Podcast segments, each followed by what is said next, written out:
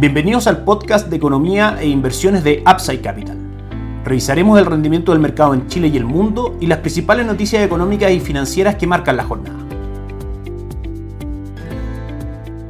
Muy buenos días, ¿cómo están ustedes? Jueves 10 de noviembre de 2022, soy Ramiro Galeano, fundador de Upside Capital. Les doy la bienvenida a otra edición más de mercados en Upside Capital. Ayer el IPSA cayó fuerte, un 1.03%, cerrando en 5.350 puntos, en línea con lo que fue el comportamiento de los principales índices bursátiles del mundo, que por supuesto vamos a estar revisando. En general fue un día de caídas, el dólar prácticamente cerró sin variaciones respecto al día anterior en 907,50 y el cobre tuvo una buena jornada subiendo un 0.77%, cerrando en 3,64 dólares por libra de cobre el día de ayer, principalmente el alza que ha tenido el cobre desde principios de noviembre, aproximadamente un 12%, se debe a que el mercado comienza a descontar que la fuerte política cero COVID que practica China, el mayor demandante de cobre del mundo, ejercer cierres de barrios y ciudades cuando hay brotes de COVID probablemente tienda a ser un poco más flexible en los próximos meses y de esa manera esta política cero COVID pierde fuerza en cuanto a ser un driver negativo para la cadena de producción en general en China. Y como sabemos, el cobre es una materia prima esencial para que esa actividad se desarrolle, de manera que el mercado comienza a descontar una mayor demanda por cobre y el precio tiende a subir en ese sentido. El día de hoy, respecto al mercado local, tenemos encuestas de expectativas económicas que básicamente a grandes rasgos marca que la inflación seguirá cediendo y que los recortes a la tasa política monetaria comenzarían en el mes de abril de 2023. Como sabemos, esta encuesta de expectativas económicas es realizada por el Banco Central de Chile. En términos de proyecciones, tenemos a la inflación en los próximos 11 meses el mercado la ve llegando al 5.8% anualizada, al 5.1% a diciembre del 2023 y al 3.3% a diciembre del 2024. Por ejemplo, la expectativa de inflación al mes de diciembre del 2023 caen tres décimas respecto a esta misma encuesta realizada en el mes de octubre. Probablemente, como decíamos, en cuanto a tasa de política monetaria, tengamos caídas desde el mes de abril y la tasa de política monetaria debe ubicarse alrededor del 7% para diciembre del 2023. Esta encuesta de expectativa económica y sus conclusiones junto con la inflación menor a lo esperado del mes de octubre, conocida durante esta semana, reafirman nuestra estrategia de inversión en renta fija. Una menor tasa de política monetaria, menores tasas de descuento, como sabemos, producen ganancia de capital en el valor de los bonos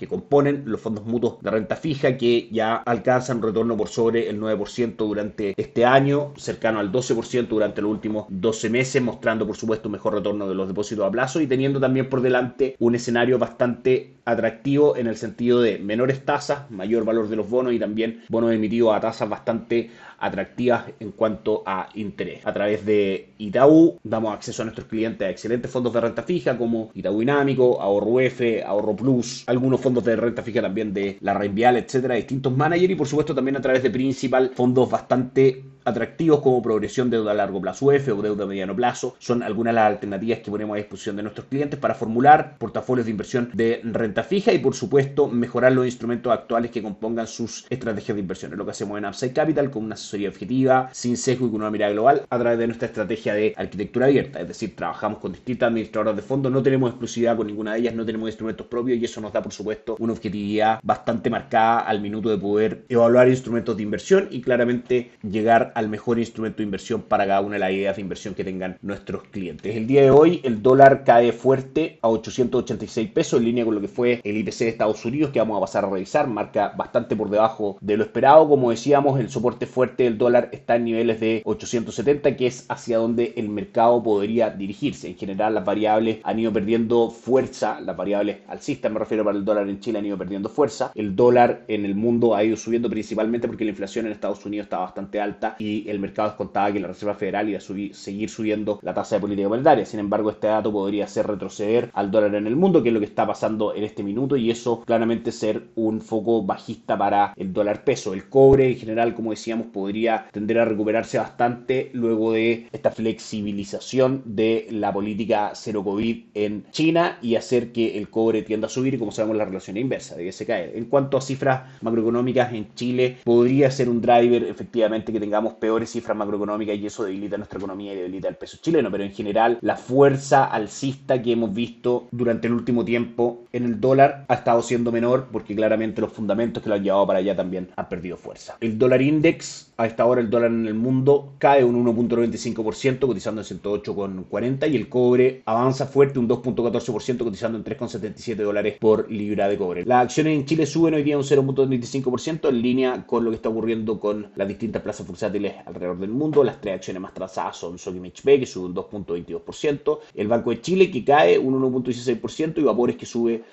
un 2.84%. La TAM pierde un 2.09% y cotiza en 5.8 pesos por acción. Si nos vamos al mercado extranjero, vemos que ayer fue un mal día para los índices bursátiles en Estados Unidos. El Dow Jones perdió un 1.95%, el S&P 500 un 2.08% y el Nasdaq un 2.48%, principalmente por cómo se ha ido desempeñando y desenvolviendo las elecciones de medio tiempo en Estados Unidos. Las pretensiones del mercado eran que republicanos fácilmente ganaran la Cámara de Representantes y probablemente también el Senado. Sin embargo, si bien están cada vez más cerca de ganar el Partido Republicano la mayoría en la Cámara de Representantes en Estados Unidos, el destino del Senado es mucho menos claro. Cualquiera de los dos partidos podría hacerse del control del Senado y eso va a depender de las elecciones en Nevada y Arizona, donde aún no se termina de revisar el conteo de votos. La caída del mercado principalmente se produce porque con el Partido Republicano ganando en general la Cámara de Representantes y el Senado podría frenar la agenda legislativa de Joe Biden, que involucra también un gasto fiscal que el mercado no ve con buenos ojos. Sin embargo, esto no ocurre y claramente se demuestra en las cotizaciones del día de ayer. Sin embargo, el día de hoy tenemos excelentes noticias macroeconómicas. Si revisamos el calendario económico, la inflación en Estados Unidos, que era el dato más esperado, marca un 7.7% de su medición anual total. Se esperaba que fuera un 8% y la medición anterior había sido un 8.2%, de manera que es una excelente noticia desde el punto de vista de los mercados. También la inflación subyacente se dio bastante en su medición anual, esto es excluyendo la volatilidad de los precios de alimentos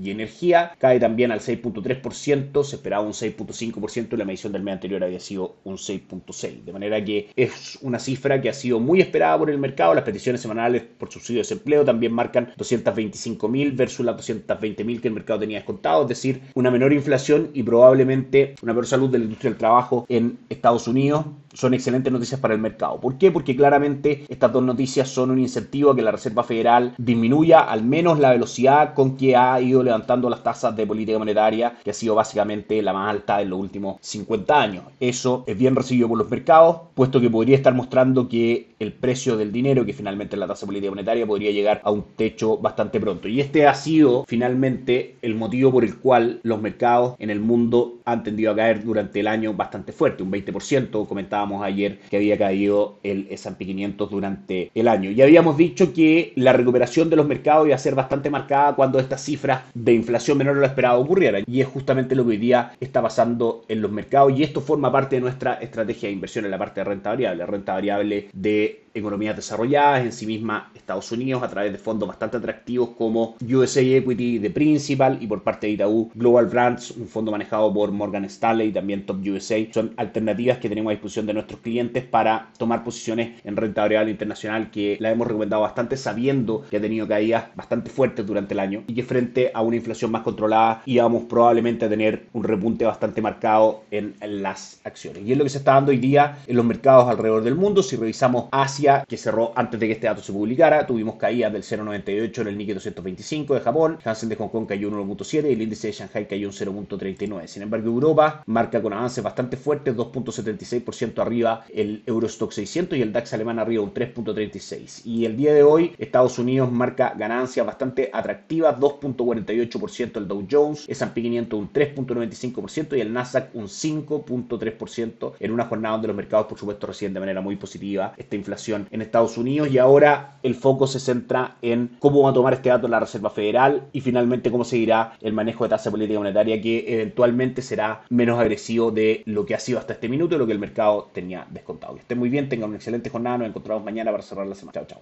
Gracias por escuchar el podcast de Economía e Inversiones de Upside Capital. Te invitamos a visitar nuestro sitio web www.upsidecap.cl y contactarnos para brindarte una asesoría objetiva, sin sesgo y con una mirada global para tus inversiones.